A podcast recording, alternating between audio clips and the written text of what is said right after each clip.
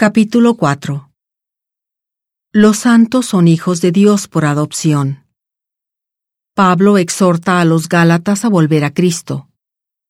Compara los dos convenios. Y también digo, entre tanto que el heredero es niño, en nada difiere del esclavo, aunque es señor de todo, sino que está bajo tutores y mayordomos hasta el tiempo señalado por el Padre. Así también nosotros, cuando éramos niños, estábamos en esclavitud bajo los principios elementales del mundo. Mas cuando vino el cumplimiento del tiempo, Dios envió a su Hijo, nacido de mujer y nacido bajo la ley, para que redimiese a los que estaban bajo la ley, a fin de que recibiésemos la adopción de hijos.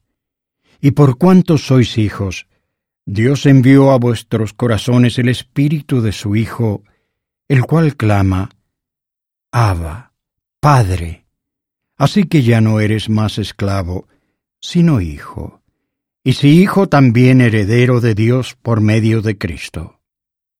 Ciertamente en otro tiempo, cuando no conocíais a Dios, servíais a los que por naturaleza no son dioses. Pero ahora, habiendo conocido a Dios, o más bien, siendo conocidos por Dios, ¿cómo es que os volvéis de nuevo a los débiles y pobres principios elementales a los cuales os queréis volver a esclavizar? Guardáis los días y los meses y los tiempos y los años. Temo por vosotros que yo haya trabajado en vano por vosotros. Hermanos, os ruego, haceos como yo, porque yo también me he hecho como vosotros. Ningún agravio me habéis hecho. Pues vosotros sabéis que por causa de enfermedad del cuerpo os anuncié el Evangelio al principio, y no me desechasteis ni menospreciasteis por la prueba que tenía en mi cuerpo, antes bien, me recibisteis como a un ángel de Dios, como a Cristo Jesús. ¿Dónde está, pues, vuestra bienaventuranza? Porque os doy testimonio de que, de ser posible, os hubierais sacado vuestros propios ojos para dármelos. ¿Me he hecho, pues, vuestro enemigo por deciros la verdad?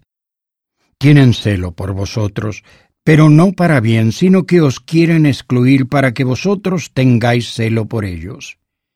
Bueno es tener celo por el bien siempre, y no solamente cuando estoy presente con vosotros. Hijitos míos, por quienes vuelvo a sufrir dolores de parto hasta que Cristo sea formado en vosotros, quisiera estar ahora con vosotros y cambiar el tono de mi voz, porque estoy perplejo en cuanto a vosotros. Decidme los que queréis estar bajo la ley, ¿no habéis oído la ley? Porque escrito está que Abraham tuvo dos hijos, uno de la sierva, el otro de la libre. Y el de la sierva nació según la carne, pero el de la libre nació por medio de la promesa, lo cual es una alegoría, pues estas mujeres son los dos convenios, el uno ciertamente del monte Sinaí, el cual da hijos para servidumbre, este es Agar porque Agar es el monte Sinaí en Arabia y corresponde a la actual Jerusalén, la cual está en servidumbre junto con sus hijos. Pero la Jerusalén de arriba, la cual es madre de todos nosotros, es libre. Porque está escrito, Regocíjate, oh estéril, tú que no das a luz. Prorrumpe en júbilo y clama, tú que no tienes dolores de parto porque más son los hijos de la abandonada que de la que tiene marido. Así que, hermanos, nosotros como Isaac somos hijos de la promesa. Pero como entonces el que había nacido según la carne perseguía al que había nacido según el Espíritu, así también ahora. Mas, ¿qué dice la Escritura? Echa fuera a la sierva y a su hijo, porque no será heredero el hijo de la sierva con el hijo de la libre. De manera, hermanos, que no somos hijos de la sierva, sino de la libre.